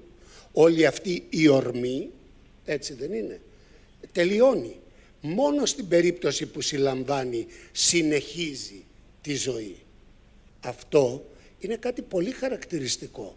Ε, και γι' αυτό έρος, σεξουαλικότητα και θάνατος, το λένε και οι Σουηδοί ψυχολόγοι και οι ε, ποιητές και τα λοιπά, είναι συνδεδεμένα μαζί. Υπάρχουν ας πούμε αγάλματα ε, νέων, ε, ερώτων, δηλαδή ε, ερώτων με φτερά ή άπτερων, οι οποίοι κρατάνε στα δύο τους χέρια δύο δάδες. Η μία προς τα πάνω, που είναι η ζωή, η άλλη προς τα κάτω, είναι, που είναι θάνατος. Δηλαδή, ο ίδιος Θεός είναι και τα δύο. Εμείς αυτό μπορούμε, μπορούμε να... Εμείς αυτό μπορούμε να το ελέγξουμε. Το εξουσιάζουμε ή μας εξουσιάζει; όλη αυτή η συνθήκη παράλληλα. Οι άνθρωποι δεν μπορούμε να εξουσιάσουμε τίποτα. Ε, οι άνθρωποι είμαστε κατά τη γνώμη μου κάτι ανάμεσα στο ζώο και το Θεό. Εξαρτάται προς τα που κοιτάμε. Προς το ζώο, δηλαδή προς την ασυνειδησία ή προς το Θεό για να του μοιάσουμε. Ε, καταλάβατε, ε, ε, εξαρτάται ο καθένας, η μάνα μου έλεγε «Μότι χείλη έχω σε φιλό και μόποια μάτια έχω σε βλέπω». Πώς, κύριε καθηγητά, δεν σας ακούμε, κύριε Τζαβάρα, γιατί δεν έχετε το μικρόφωνο. Το αλλά μικρόφωνο. Πώς εξηγείτε, σας είδα να χαμογελάτε κιόλας πριν, στο, στο αν μπορούμε να το ελέγξουμε ή όχι. Η δική σας ε, προσέγγιση ποια είναι; Ξέρετε, αυτό τώρα που το ερώτημα είναι εξαιρετικά δύσκολο και πολύπλοκο για έναν ψυχίατρο, ψυχαναλυτή. Αυτό εξαρτάται από την κλινική εικόνα. Υπάρχουν άνθρωποι. Μα και έτσι είναι. Μιλάω από τις δικές μου εμπειρίες ε, τώρα, γελάσετε αλλά είναι αληθινό ότι ορισμένες φορές δεν ελέγχονται οι αυτοκαταστροφικές τάσεις. Μερικές φορές ε, είναι, ξέρετε, ιστερικού χαρακτήρα. Όταν μια κοπέλα 16 χρονών έρχεται και μου λέει θέλω να αυτοκτονήσω γιατί χτες είχα πέσει ένα κονσέρτο και ο τραγουδιστής δεν με κοίταξε στα μάτια σε απόσταση 100 μέτρων. Αυτές είναι ναρκισιστικές απογοητεύσεις, ναι. πολύ συνήθεις. Αλλά υπάρχει όμως βεβαίως και η κατάθλιψη, όπου κάποιος ταυτίζεται απόλυτα ο ίδιος με το θάνατο και σου λέει «Είμαι ο θάνατος». Δεν έχω κανένα πια σε αυτόν τον κόσμο, δεν έχω καμία σχέση με αυτόν τον κόσμο, που είναι μια άλλη οριακή κατάσταση, σχεδόν ψυχοσική. Θέλω να λοιπόν αυτό το ερώτημα δεν απαντιέται εύκολα και έχουμε ένα φάσμα τεράστιο περιπτώσεων. Όλοι μας όμως γνωρίζουμε την απογοήτευση. Έτσι δεν είναι. Γνωρίζουμε την απογοήτευση και ίσως γνωρίζουμε και αυτήν τη σχέση θανάτου και έρωτα. Γιατί όταν χάνετε ένα πολύ αγαπημένο πρόσωπο λόγου χάρη, περιέρχεστε σε μια κατάσταση εσωτερική θανατηφόρα, το πένθους είναι θάνατο σε μεγάλο βαθμό. Ε. Και δεν ταιριάζει μόνο στην ηλεκτρα. Ε, ε, Είπατε; Σας ευχαριστώ πολύ για αυτό το παράδειγμα, το προηγουμένως. Ναι, ε, συγγνώμη. Εγώ έχω μιλήσει αρκετά. Η κυρία Παπαϊκονόμου θέλει Όχι, εγώ ε, θέλω να μιλήσω, αλλά μάλλον έχω ένα ερωτηματικό σε αυτό που θέλω να πω. Ε, ένα νέο ζευγάρι, μια νέα γυναίκα, ένας νέος άντρας που βρίσκεται σε κατάσταση, σε αυτή την κατάσταση του ανεκπλήρωτου έρωτα ή του έρωτα που διακόπτεται για το χι λόγο, ε, μπορεί, μπορεί, να φτάσει σε αυτά τα σημεία, δηλαδή δεν ελέγχει την, ε, τον εαυτό του και μπορεί να το ερώτημα είναι, είχα την εντύπωση και θέλω να μου το πείτε εσείς που, που ξέρετε περισσότερα, ότι όσο μεγαλώνει ο άνθρωπος, και μιλάω σε μια μεσαία ηλικία, ε, που μπαίνει λίγο και η λογική, ε, νομίζω ότι γίνεται λιγάκι πιο ελεγχόμενο το, και το χάνει όπως οδεύει προς το γύρας. Το ξαναχάνει αυτό. Δηλαδή, ε, ξαναγίνεται παιδί, αισθάνομαι κάποιος άνθρωπος, γι' αυτό το γεροντοέρωτα που έλεγα πριν. Το ξαναχάνει τότε, γιατί ε, νομίζει ότι όλα τελειώνουν γρήγορα και τρελαίνεται. Είναι αλήθεια ότι σε μια όρημη ηλικία των 40, των 45, ε, ότι η εισβολή της ε, λογικής ε, βοηθάει στο να ελέγχει ο άνθρωπος καλύτερα τα συναισθήματά του όταν απογοητευτεί ερωτικά, όταν δεν έχει ανταπόκριση, όταν κάτι διακοπεί; Ε, όποιον και να ρωτήσω από τους δύο, νομίζω θα πάρω... Μια άλλη απάντηση. Και ο κύριος Χανιώτης, ναι. επίσης. Επίσης, ναι. Θέλει να πει ο Άγγελος κάτι. Εγώ πάντως... Ε, πολύ ευχαρίστως να πω ε, κάτι, ε, αφού με προκάλεσε ο Νίκος. Ε, νομίζω ότι η απάντηση σε αυτό το ερώτημα σχετίζεται σε πάρα πολύ μεγάλο βαθμό και από τις κοινωνικές ε, και πολιτιστικές συνθήκες οι οποίες επικρατούν. Διότι ε, ακριβώς ε, ένας από τους στόχους των αρχαίων ελληνικών κοινωνιών αλλά και άλλων κοινωνιών είναι ακριβώς να τεθεί υπό έλεγχο το συνέστημα. Ακόμα και το συνέστημα του έρωτα. Η αρχαία ελληνική κοινωνία έχει διάφορες ιδιαιτερότητες. Ο γάμος συνήθως στην κλασική εποχή είναι ανάμεσα σε άτομα τα οποία δεν έχουν ερωτευτεί το ένα το άλλο ένας γάμος ο οποίος είναι προκαθορισμένος. Υπάρχουν άλλοι κοινωνικοί θεσμοί, όπως παραδείγματος χάρη της πορείας, αλλά με διαφορετικό χαρακτήρα από ό,τι έχει σημερινή, των εταίρων, οι οποίες είναι μορφωμένε, καλλιεργημένες, εκείνες θα είναι το αντικείμενο του έρωτα ενός νεαρού ή ακόμα και ειδικημένου ανθρώπου, ο οποίος μπορεί παρόλα αυτά να είναι ε, απόλυτα ικανοποιημένος με τον ε, έγκαμο βίο. Αυτό είναι ένα μόνο παράδειγμα από τους τρόπους με τους οποίους μια κοινωνία προσπαθεί να επέμβει στο θέμα του έρωτα. Ένας, ένα άλλο παράδειγμα, πολύ πιο χαρακτηριστικό, είναι ο λίγο πολύ οργανωμένος, καθορισμένος από κοινωνικές και νομικές συμβάσεις ε, έρωτας ανάμεσα σε έναν όριμο άντρα και έναν έφηβο. Αυτό το οποίο οι αρχαίοι Έλληνες αποκαλούν ε, κριτικό έρωτα παραδείγματος χάρη επειδή σχετίζεται με ορισμένες κοινωνίες της Παρχιατικής, την Κρητική, σε ορισμένες περιπτώσεις στην Αθηναϊκή. Είναι ένας έρωτας ο οποίος είναι απόλυτα προκαθορισμένος από κοινωνικές συμβάσεις.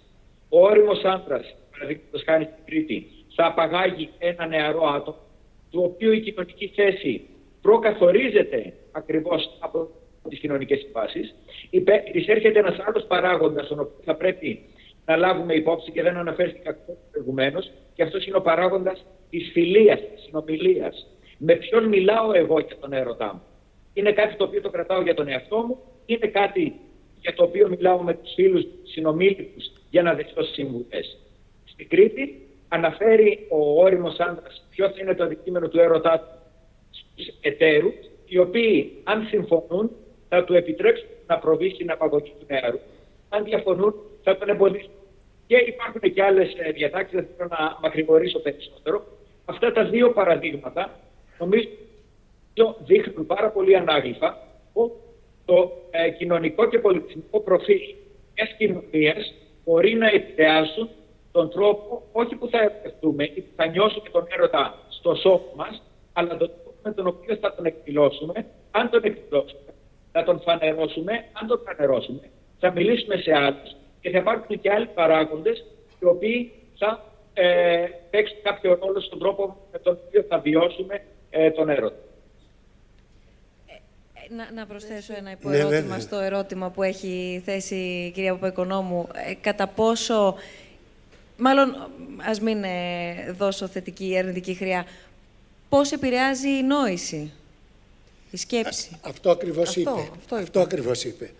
Ε, Κυρία Παπαϊκονόμου, θα σας απαντήσω ειλικρινά ότι για τον κάθε άνθρωπο υπάρχει ένα διαφορετικό συμπέρασμα.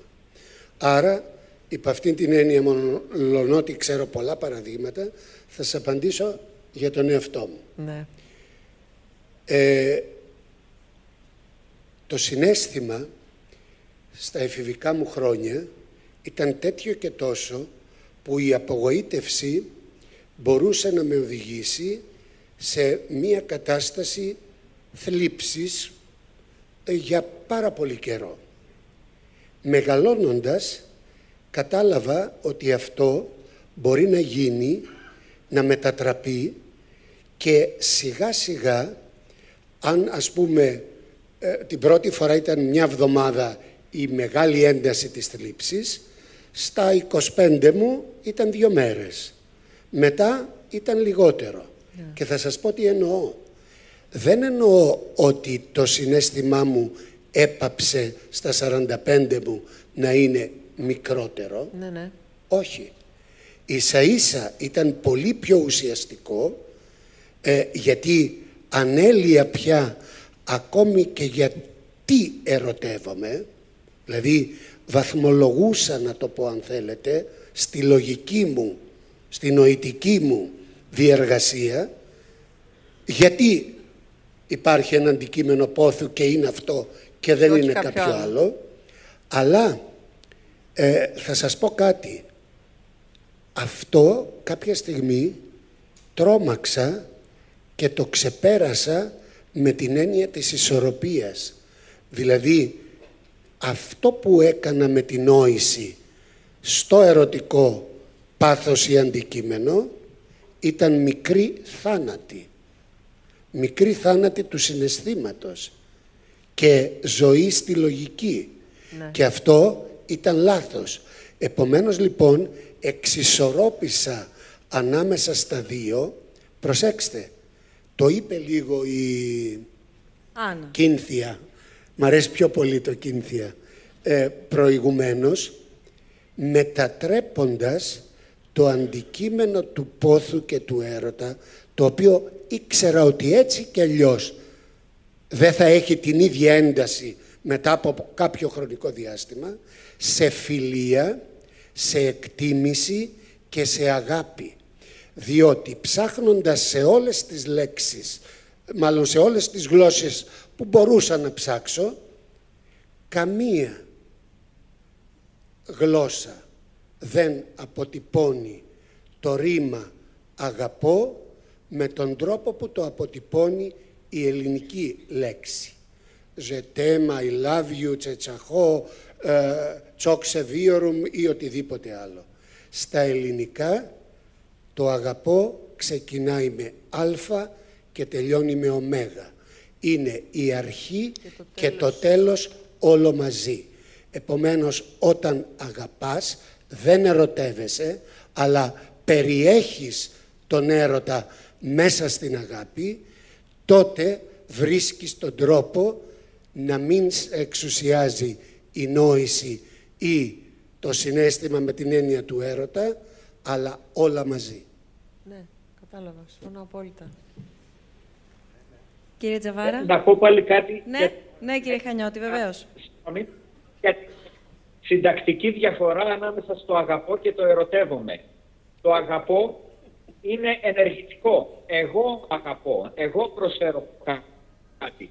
Το ερωτεύομαι είναι μέσο ή παθητικό. Εγώ είμαι το αντικείμενο κάποιας ενέργειας η οποία είναι εξωτερική. Γι' αυτό έχει σημασία για τον τρόπο που αντιλαμβάνουμε Πολύ σωστά, Άγγελ. Ευχαριστώ.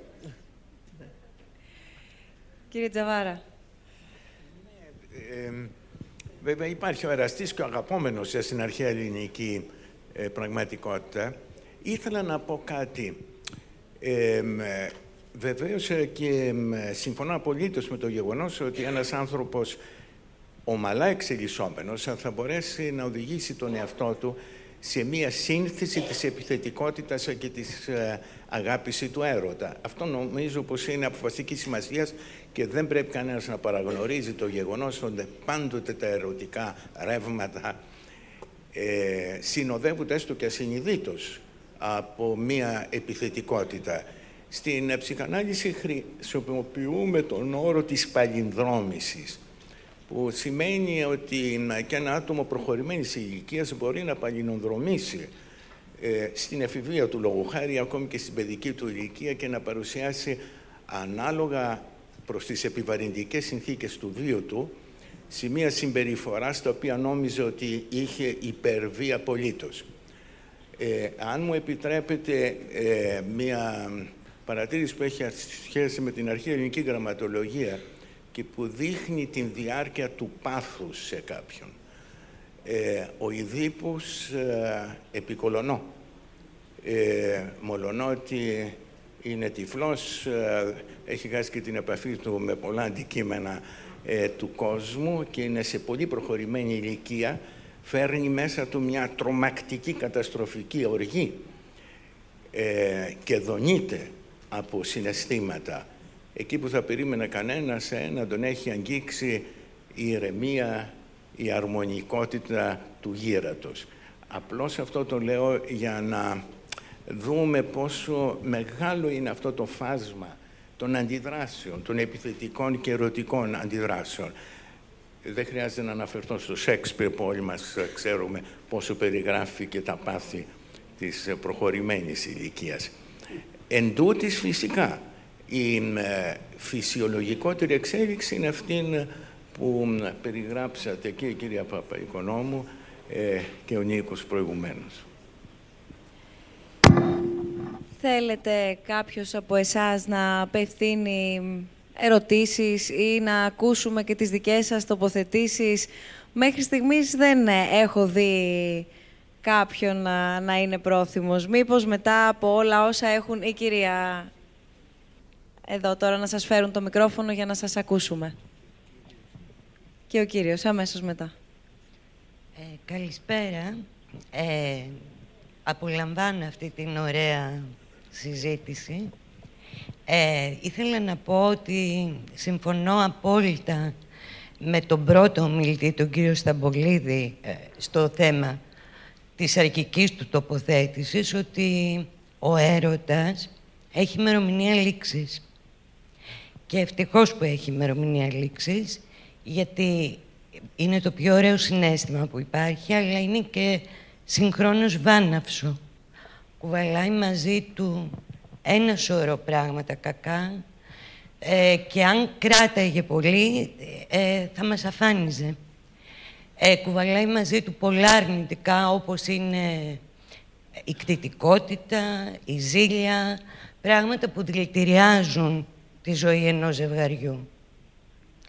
Ε, όσο για το αν είναι πιο συγκινητικός ένας ανεκπλήρωτος ή αδιέξοδος έρωτας, σαφώς είναι πιο έντονος και σαφώς είναι αυτός που εμπνέει και έχει εμπνεύσει τα βιβλία, τις ταινίες, τα ποίηματα. Ε, δεν νομίζω ότι ποτέ κανείς μας έχει συγκινηθεί από ένα ζευγάρι που ερωτεύτηκε και μετά παντρεύτηκε και έκανε παιδάκια και έβλεπε το βράδυ τηλεόραση στο σπίτι φορώντας παντόφλες. Όλοι συγκινηθήκαμε από αδιέξοδους έρωτες, από έρωτες που κατέληξαν σε αυτοκτονίες, σε θανάτους ή που δεν ευωδόθηκαν τελικά. Γι' αυτό και, και γενικά οι ανορθόδοξοι έρωτες είναι οι έντονοι, αυτοί που μας συγκίνησαν πιο πολύ. Για μένα, για παράδειγμα, η πεμπτουσία του έρωτα, ο ύμνος των έρωτα, είναι το μονόγραμμα του Ελίτη, που δεν περιγράφει τίποτα άλλο παρά τον αδιέξοδο έρωτα ενός όριμου άντρα για ένα νεαρό κορίτσι. Ευχαριστώ πολύ. Εμείς ευχαριστούμε πολύ. Να πω κάτι. Βεβαίως, βεβαίως, ε, όσο έρχεται να το πω μικρόφωνο. κάτι. Έχει απόλυτο δίκιο η κυρία που μίλησε μόλις. Άλλωστε υπάρχουν έρωτες τέτοιου βεληνικούς και πάθους που άλλαξαν το ρου της ιστορίας. Λέω παράδειγμα, Αντώνιος και Κλεοπάτρα. Σας ακούμε. Καλησπέρα σας. Ε, επιτρέψτε μου να αυτοσχεδιάσω. Ε, ήρθα ε, με μεγάλη χαρά σε αυτή τη συζήτηση και ε, εκφράζω όλη την αισθητική μου ε, ενσυναίσθηση από το πάνελ, από το περιβάλλον που ξεκίνησε μια ερωτική δύση, θα έλεγα, με την Ακρόπολη από τον άλλον και να εκφράσω τη χαρά μου και την τιμή προς το Ίδρυμα για όσα προσφέρει. Ε, πολύ βαθιά η συζήτηση και μεγάλη. Μην παρεξηγήσει ότι τη φοράω κόκκινα ε, απόψε, ε, αλλά φοράω και ένα λεξίσφαιρο συγχρόνως για το ταγκό μετά. Ε, στις μεγάλες ηλικίες κανείς προσέχει. Ε, λοιπόν, ε, ήθελα να απευθύνω μία κυρίως ερώτηση ε, προς όλους βέβαια στο πάνελ, αλλά και στον κύριο καθηγητή της ψυχιατρικής ε, μια και είμαι από τη μεριά την, ε, του αντρικού φίλου, ε, που αφορά την ελληνική μουσική και κυρίως τη λαϊκή που εκφράζεται πιο αυθόρμητα. Ε, στατιστικά, τα περισσότερα τραγούδια του καημού, θα έλεγα, εκφράζουν τον ανδρικό έρωτα, δηλαδή την ανδρική ερωτική απογοήτευση. Οι γυναίκες είναι πιο σιωπηρές, πάσχουν λιγότερο ή κάνω λάθος. Όχι ότι δεν πάσχουν. Αν στατιστικά εκφράζω το περισσότερο τον καημό τους, οι άντρες την ερωτική απογοήτευση. Και αν αυτό είναι κάτι που αφορά τους Έλληνες ή είναι γενικό. Ευχαριστώ.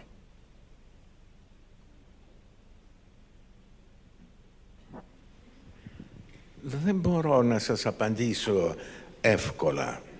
Ε, ούτε έχω ασχοληθεί με αυτό το ερώτημα.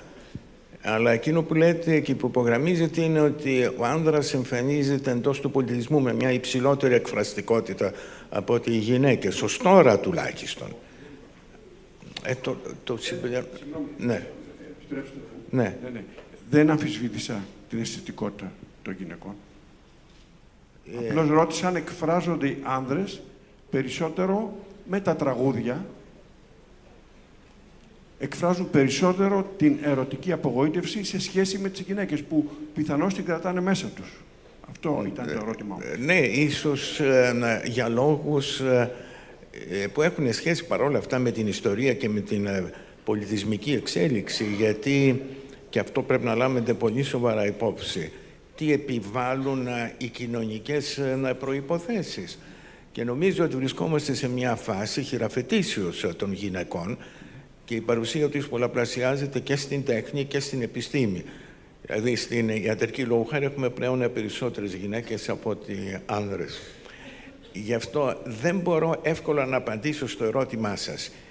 Εκείνο που ξέρουμε είναι ότι ε, ο άντρας οδηγεί τον εαυτό του σε μια επαναλαμβανόμενη απογοήτευση και ίσως και γι' αυτό τραγουδάει τον πόνο του περισσότερο απογοήτευση που σχετίζεται με την ε, σχέση του με τη μητέρα, συνηθίζουμε να λέμε τουλάχιστον, επειδή η μητέρα είναι πολύ περισσότερο προσανατολισμένη προς το ανδρικό σώμα που έχει στην αγκαλιά της, όταν το παιδί ε, είναι αρσενικό, ε, παρά όταν έχει στα χέρια της ένα γυναικείο σώμα, επειδή η ίδια είναι τεροφιλοφιλική.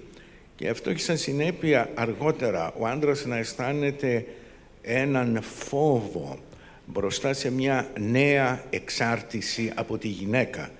Και γι' αυτό έχουμε στους άντρες πολύ συχνά το φαινόμενο του δονχουανισμού, όπως λέμε, με αποτέλεσμα αυτό να οδηγεί περισσότερο στην αποκαλούμενη σουμπλιμασιόν, στην πώς θα το πούμε, Νίκο, ε, μετουσίωση, με, μέταρση γράφει ο Σεφέρης.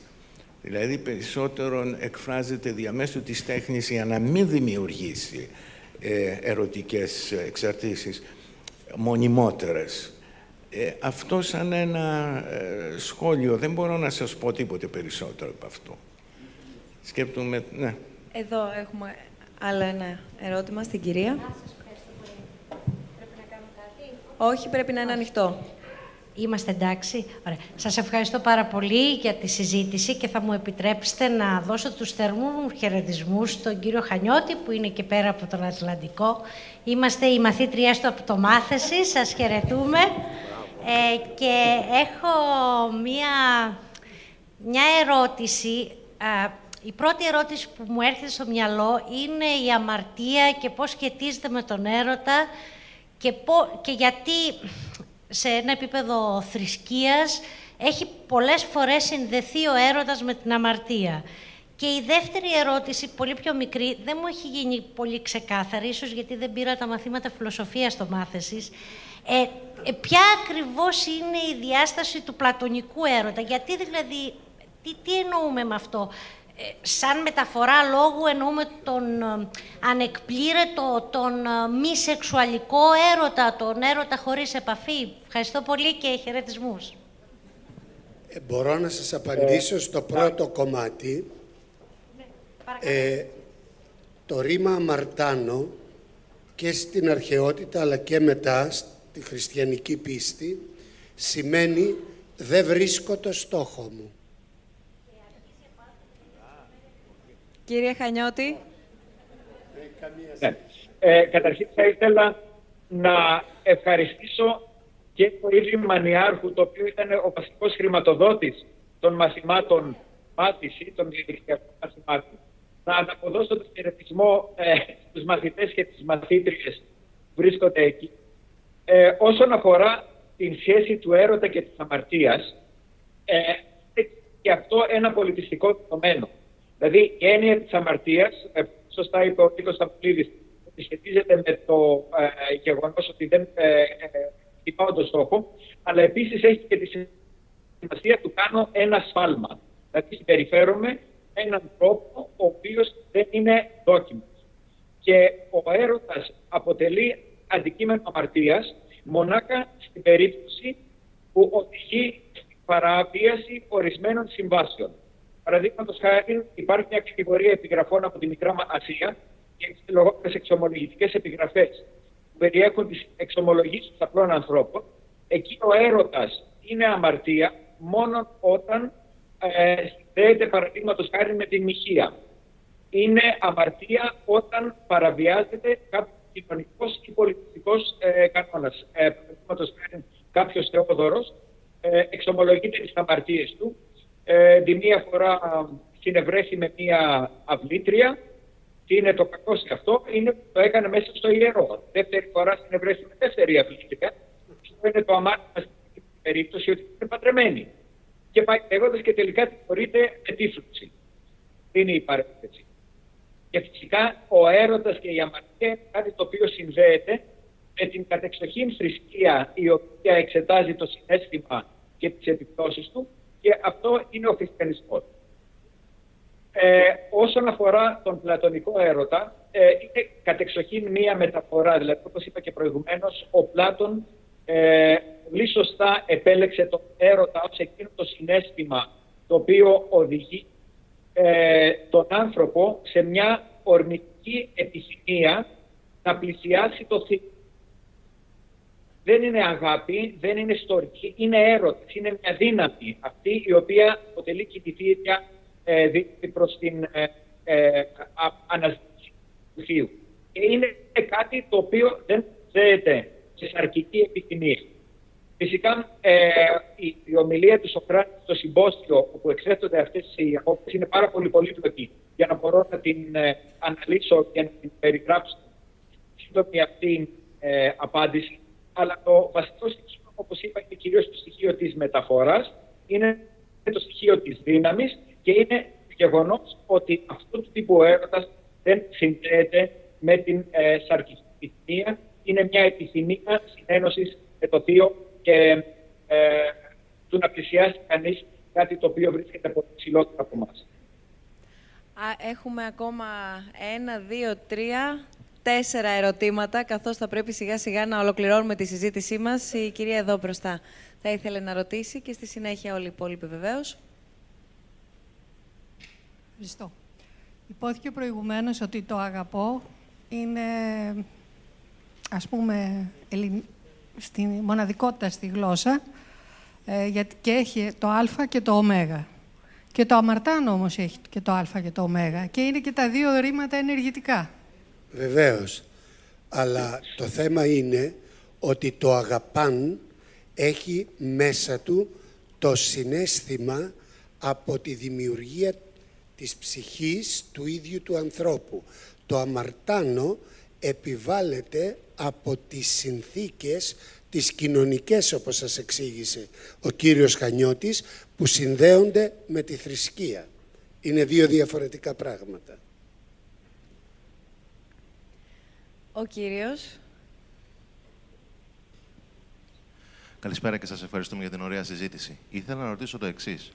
Ε, άκουσα προηγουμένως κατά πόσο ο έρωτας μετουσιώνεται σε αγάπη. Ε, πιστεύετε ότι μπορεί να υπάρξει αγάπη, βαθιά ουσιαστική αγάπη μεταξύ ενός ζευγαριού, η οποία να μην έχει περάσει από το στάδιο του έρωτα; Πιστεύετε ότι τα ζευγάρια που αγαπιούνται τώρα ήταν πάντα κάποτε ερωτευμένα μαζί; Κοιτάξτε, ε, μάλλον ακούστε, όχι κοιτάξτε. Ε, πιστεύω ότι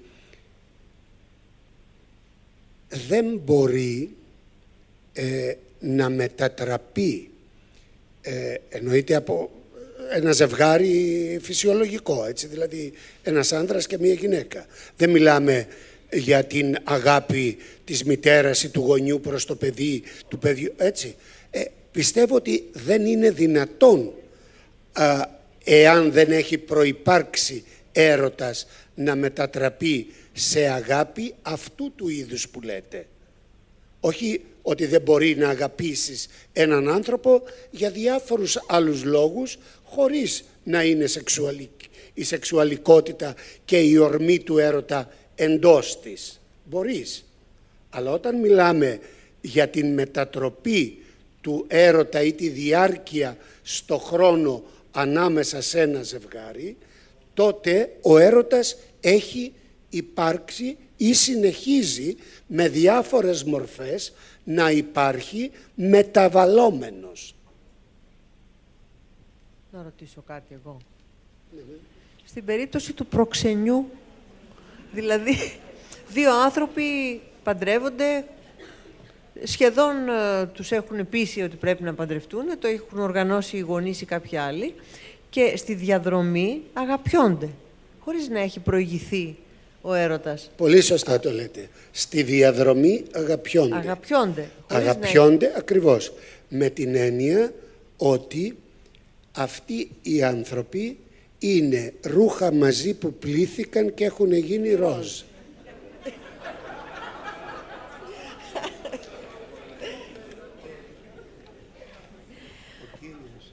Ναι, ένα ερώτημα. Ναι, κύριε Χανιώτη, σας ακούμε. Όσο έρχεται το μικρόφωνο εδώ, παρακαλώ πολύ, να να φέρουμε στον κύριο. Ναι. ναι ε, στην ε, αρχαιότητα, ε, όπου ο γάμος στο μεγαλύτερο κομμάτι της αρχαιότητας ήταν προσυμφωνημένος, δηλαδή με ένα συμβόλαιο προξενιό ανάμεσα σε άτομα με πολύ μεγάλη διαφορά ηλικίας, ακριβώς επειδή μπορεί να μην υπήρχε ή να μην δημιουργηθεί ο έρωτας, εξέφραζαν την έννοια αυτής της αγάπης ανάμεσα στο πατρεμένο ζευγάρι που μπορεί να υπήρχε. Δηλαδή ήταν πραγματική αγάπη με την έννοια, με τη λέξη μάλλον της στορική. Και έχουμε πολύ συγκινητικά επιτύμβια μνημεία ε, που είναι σαφές ότι έχουμε να κάνουμε με άτομα με πολύ μεγάλη διαφορά ηλικίας. Ε, έχω υπόψη μου ένα επιτύμβιο μνημείο όπου ο άντρας λέει είχα αντιδική ηλικία από τη γυναίκα, πρέπει να ήταν 40 χρόνια, 20 εκείνη, αυτός 36 και εκείνη 18 και δημιουργείται ακριβώς αυτό το συνέστημα της οργής που εκφράζεται στο επιτύμβιο με τη λέξη γλυκύτατος, το οποίο αποτελεί και μετάφραση του λατινικού του δηλαδή ε, εκφράζει τη στοργή προς το άτομο το οποίο έχει περάσει τη ζωή μαζί, ακριβώς ε, με αυτή τη λέξη. Και οι έννοιες οι οποίες εκφράζονται για να, ε, που χρησιμοποιούνται για να δείξουν αυτή την αγάπη, είναι έννοιες οι οποίες αναφέρθηκαν προηγουμένως σε αυτό το καταπληκτικό βιντεάκι το οποίο γυρίστηκε, όπως ο σεβασμός, η εκτίμηση, ε, η προσοχή στην προσωπικότητα του άλλου. Ακριβώς είναι αυτά τα πράγματα τα οποία εκφράζουν επιτύμβια επιγράμματα. Αλλά μερικές φορές εκφράζουν και την φυσική σύνδεση που έχουν αυτοί οι δύο άνθρωποι. Ε, Κάποιος γράφει για τη γυναίκα του, η οποία πεθαίνει πιο νέα, παρά το γεγονός ότι ήταν πολύ μεγαλύτερη ηλικία, ότι άφησε στην τελευταία σου πνοή στο στόμα μου δεν άφησες ποτέ το κεφάλι και δεν έφυγε από του τέρμου. Αυτό φυσικά είναι επίσης μια μεταφορά, αλλά δείχνει ότι αυτή η σύνθεση ανάμεσα σε δύο άτομα τα οποία παντρεύτηκαν όχι από έρωτα, αλλά από μια προ. όχι από ένα προξενιό, από μια σύμβαση, αναπτύχθηκε μια σχέση ανάμεσά τους που εκφράζεται ακριβώς και με τέτοιες λέξεις και τέτοιες μεταφορές που δείχνουν και τη σωματική σύνθεση. Ναι, είναι, είναι πράγματι αυτό, διότι στην αρχαιότητα ε, μπορούσε μία νύφη να είναι 12 ετών ε, και να παντρευτεί τον άντρα της, να μην πάει στο σπίτι του γαμπρού μέχρι να ενηλικιωθεί. Δηλαδή να έχει τον κύκλο της. Διότι παντρευόντουσαν οι περιουσίες των δύο οικογενειών. Ε, καταλαβαίνετε λοιπόν ότι αυτό δεν αποκλείει βέβαια στη συνέχεια να ερωτευτούν αυτοί οι δύο άνθρωποι. Αλλά εσείς μιλήσατε για αυτούς που δεν ερωτεύονται Και γι' αυτό ε, η απάντηση που σας έδωσε και ο Άγγελος και εγώ. Ακόμα ένα ερώτημα, γιατί θα πρέπει σιγά σιγά να ολοκληρώσουμε τη συζήτησή μας. Καλησπέρα σας. Ε, θα ήθελα να ρωτήσω, ε, εάν, ε, όπως είπατε, αν και αναφέρατε, κύριε ε, καθηγητά Χανιώτη, ότι αυτό ε, αφορούσε την αρχαιότητα μόνο, ο έρωτας είναι το, αυτό που αισθάνονται δύο άτομα και έχει ερωτική σημασία μόνο μεταξύ τους, τότε ο έρωτας προς τις τέχνες ή προς επιστήμες ή προς οτιδήποτε αισθάνεται κάποιος που είναι μια ασχολία στη ζωή του, τι είναι. Επίσης θα ήθελα να ρωτήσω τον καθηγητή Σταμπολίδη αν, το βέλο, αν ο έρωτας είναι το διάστημα που το βέλος κάνει μέχρι να βρει το αντικείμενο του, το ερωτικό του αντικείμενο, ε, τότε ο έρωτας όταν εκπληρώνεται δεν μπορεί να γιγαντωθεί ή να μειωθεί ανάλογα με αυτό που θα βρούμε στο αντικείμενο και πόσο ο ίδιος βεβαίως παραμένει ερωτευμένος με την αρχαιότητα τόσα πολλά χρόνια και μάλιστα ο έρωτας του μάλλον γιγαντώνεται. Επ' ευκαιρία, μάλιστα, επειδή αναφέρθηκε το μάθησης, το οποίο είναι καταπληκτικό, θα ήθελα να παροτρύνω τον καθηγητή Σταμπολίδη να πάρει μέρος σε αυτό. Ευχαριστώ. Ευχαριστώ πολύ. Άγγελε, σου δίνω λίγο χρόνο για το πρώτο ερώτημα, ε. εκτός αν είσαι έτοιμος να απαντήσεις. Είμαι έτοιμος να απαντήσω. Ωραία. Ναι. Ε, λοιπόν, ε, είναι πάρα πολύ ωραία η παρατήρηση αυτή και η ερώτηση και ε, νομίζω ότι ο έρωτας μπορεί να υπάρξει και για τις τέχνες και για τη μουσική και για κάποια σχολεία, ε, αλλά όπως είπα προηγουμένως, μόνο όταν υπάρχει αμοιβαιότητα. Έρωτας χωρίς την προσδοκία αμοιβαιότητας δεν υπάρχει. Και θα με ρωτήσετε ποια είναι η αμοιβαιότητα σε έναν έρωτα προς τη δημιουργία, ο έρωτάς μου προς τη γλυπτική ή ο έρωτάς μου προς το πιάνο ή τη μουσική ή την όπερα. Η αμοιβαιότητα συνίσταται σε εκείνο το οποίο εισπράττεις από το αντικείμενο στο οποίο αφιερώνεις το χρόνο σου. Δεν είναι η ίδια ε, ανταπόκριση την οποία βρίσκουμε στον σωματικό έρωτα ή το σωματικό έρωτα, έρωτα προς το άλλο φίλο ή προς κάποιο άλλο πρόσωπο, αλλά είναι η χαρά την οποία παίρνει κανένας με αυτή την ε, ενασχόληση. Και γι' αυτό το λόγο μπορεί η έννοια του έρωτα να χρησιμοποιηθεί και για, αυτές τις, ε, ε, για αυτού του τύπου τη σχέση, όπου μία άλλη λέξη που είναι εντελώς αμετάφραστη ε, και το εκφράζει αυτό είναι η λέξη ε, μεράκι, που δεν υπάρχει σε καμιά άλλη γλώσσα πάλι, την οποία γνωρίζω, είναι ακριβώς αυτή η ερωτική ε, έλξη προς κάποιο αντικείμενο στο οποίο είμαστε διατεθειμένοι να αφιερώσουμε το χρόνο μας, την, την, ε, δημιουργικότητά μας, τη σκέψη μας και να εργαστούμε, δηλαδή προσφέρουμε ακόμα και το σώμα μας. Και αυτό που εισπράττουμε είναι ακριβώς η αγαλίαση και η χαρά. Απάντησε ο Άγγελος σε πολλά και από αυτά που με ρωτήσατε. Εγώ θα πω ότι συνέδεσα αυτόν τον στόχο με τη μικρή διάρκεια και όπως το λένε οι νευροψυχολόγοι, από δύο δευτερόλεπτα μέχρι δύο ή τρία χρόνια.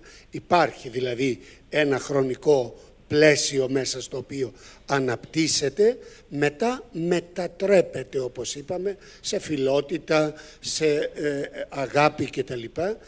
Όσο για το μάθεσης ε, θα ήθελα πάρα πολύ αλλά ο χρόνος δεν μου επιτρέπει με όλα αυτά που ασχολούμαι. Θα προσπαθήσω όμως να ακολουθήσω τη συμβουλή σας, να συμμετάσχω και εγώ σε αυτό το, το πλαίσιο. Σας ευχαριστώ.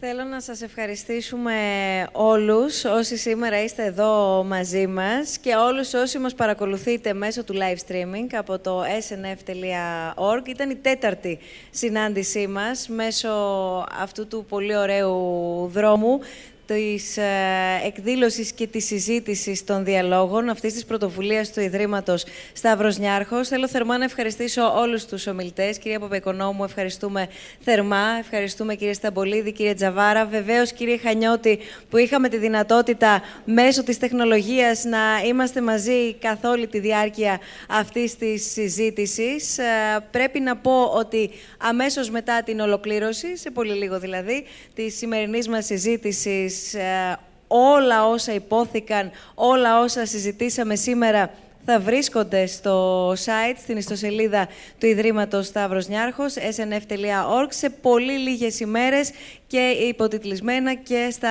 αγγλικά όλα όσα σήμερα υπόθηκαν. Φυσικά και ανανεώνουμε το ραντεβού μας τον Μάρτιο στους επόμενους διαλόγους ανοιξιάτικους. Πια η ημερομηνία θα είναι 21η Μαρτίου και σε πολύ λίγες ημέρες από το site επίσης του Ιδρύματος snf.org θα μάθετε και περισσότερες πληροφορίες και λεπτομέρειες. Σας ευχαριστούμε πολύ.